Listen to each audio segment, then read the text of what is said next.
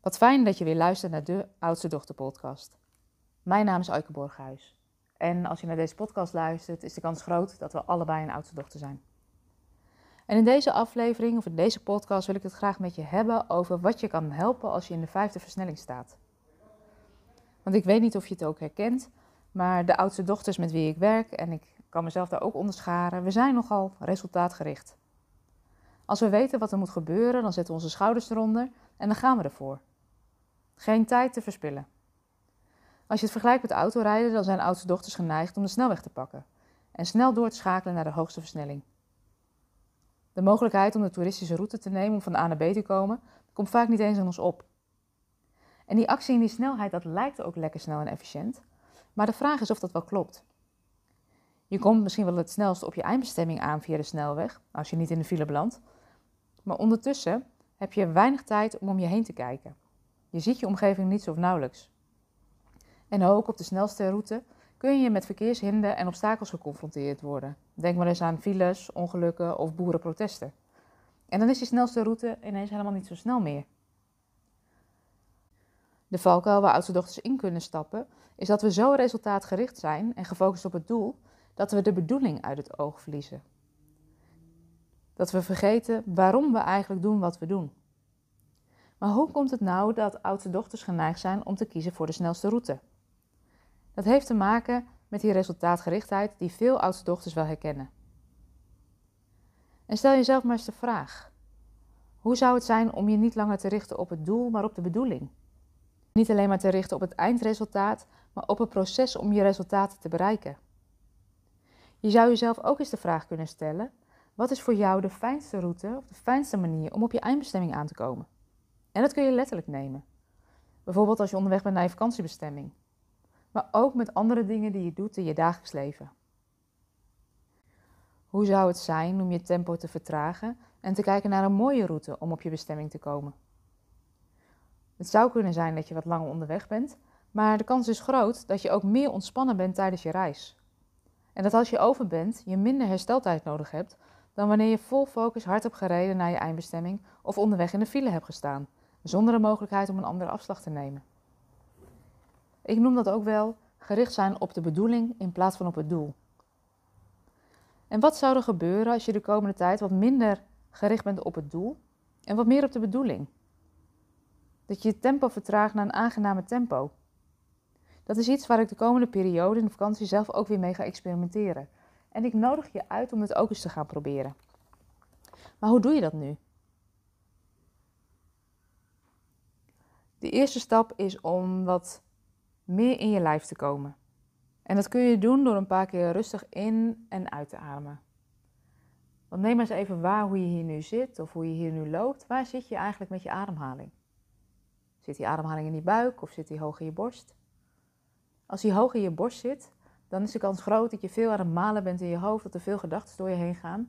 Terwijl als je je ademhaling wat meer laat zakken naar je buik, dan ben je vaak wat meer ontspannen. Nu je zo even bewust wordt van jezelf en van je lijf, dan is de kans groot dat je nu pas ontdekt hoe druk het eigenlijk is in je hoofd. Hoeveel gedachten er door je heen schieten. Voor een deel van mijn klanten kun je het ook wel vergelijken met een popcornmachine die de hele dag allerlei ideeën oppopt en die alle kanten opschieten. Als je merkt dat je zo druk bent in je hoofd, dan kan het helpen om je helemaal leeg te schrijven. Zet alles maar op papier wat je bezighoudt. Dit hoeft niet netjes en grammaticaal correct. Het is echt bedoeld om je leeg te schrijven. Je zou het ook wel een braindump kunnen noemen. Als je alles eruit hebt geschreven, dan kan het zijn dat er al wat meer ruimte in jou ontstaat. En het uit je hoofd en op papier krijgen kan ook helpen om wat meer overzicht te creëren voor jezelf. Je kunt nu ook boven je leven en je werk gaan hangen en jezelf de vraag stellen: wat is nu eigenlijk echt van waarde voor mij? En kloppen de keuzes die ik maak bij datgene wat voor mij belangrijk is? En eerlijk is eerlijk, daar zit vaak een discrepantie in. We weten vaak wel wat we echt belangrijk vinden, maar we handelen er nog niet altijd naar. Een voorbeeld wat ik bij veel oudste dochters wel zie, is dat we ons makkelijk um, laten verleiden door het werk vanuit een groot verantwoordelijkheidsgevoel. En dat we daardoor minder oprecht tijd en aandacht hebben voor de dierbare mensen om ons heen. Je zou de vraag kunnen stellen: wat zou een eenvoudige oplossing kunnen zijn om dat te veranderen? En het zit vaak in kleine aanpassingen die je op dagelijkse basis kunt doen. Wat ik zelf iedere keer weer ervaar is dat het uitzoomen en overzicht creëren helpt om de juiste prioriteiten weer te stellen. De dingen die eerst zo belangrijk leken, bleken helemaal niet zo belangrijk te zijn. Als je dit op regelmatige basis doet, dan ga je echt verschil merken. En het is fijn om deze tijd en ruimte ook op structurele basis in je agenda te zetten. En als je hiermee begint, denk je waarschijnlijk, ja, maar hier heb ik helemaal geen tijd voor. En ik wil je toch vragen, of uitnodigen eigenlijk, om het wel te doen. Want kijk maar eens bij jezelf. Tijd en ruimte die je voor jezelf hebt bedacht en die niet in je agenda staat, die komt gewoon niet uit. Dat gebeurt niet. Je zult ook merken dat de tijd en ruimte die je investeert in denktijd of in tijd om te bepalen hoe je de komende tijd dingen wil gaan doen of aanpakken, dat het je uiteindelijk geen tijd kost, maar dat je daarna dingen slimmer gaat organiseren. Dat je nee kan zeggen tegen de dingen die te veel tijd en energie vragen. Wat ik zelf doe en wat voor mij het meest waardevol is gebleken, is dat ik op dagelijkse basis tijd en ruimte neem om mijn focus te bepalen voor die dag. Wat ik doe is mezelf de vraag stellen: hoe wil ik me voelen vandaag? Als je die vraag centraal stelt in je leven op dagelijkse basis, dan heb je meer regie over je leven en werk en voel je je minder geleefd. En dat is voor mij een van de aanleidingen geweest om het oudste dochtercard te ontwikkelen. Als je op dagelijkse basis even een momentje voor jezelf neemt om een dagkaart te trekken, dan neem je even de tijd om je te verbinden en af te stemmen met jezelf. En dat geeft vaak meer energie, innerlijke rust en ook meer plezier en voldoening. En helemaal voor oudste dochters wat belangrijk is om te weten dat er niemand anders voor jou op je rem gaat staan. Er is niemand anders die je helpt terugschakelen. De enige manier hoe dat wel kan gebeuren is als je lijf op een gegeven moment zo op de rem trapt. En geloof me, dat wil je echt voor zijn.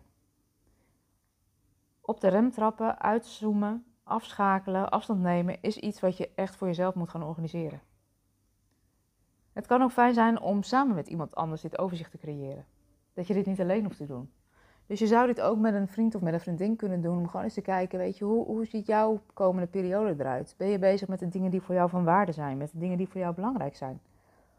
En ja, dat, dat helpt omdat het zo concreter wordt. Het kan ook zijn dat je zegt, weet je, ik wil dat liever niet met een vriend of vriendin. Ik heb daar liever een onafhankelijk iemand bij. Weet dat we je graag helpen.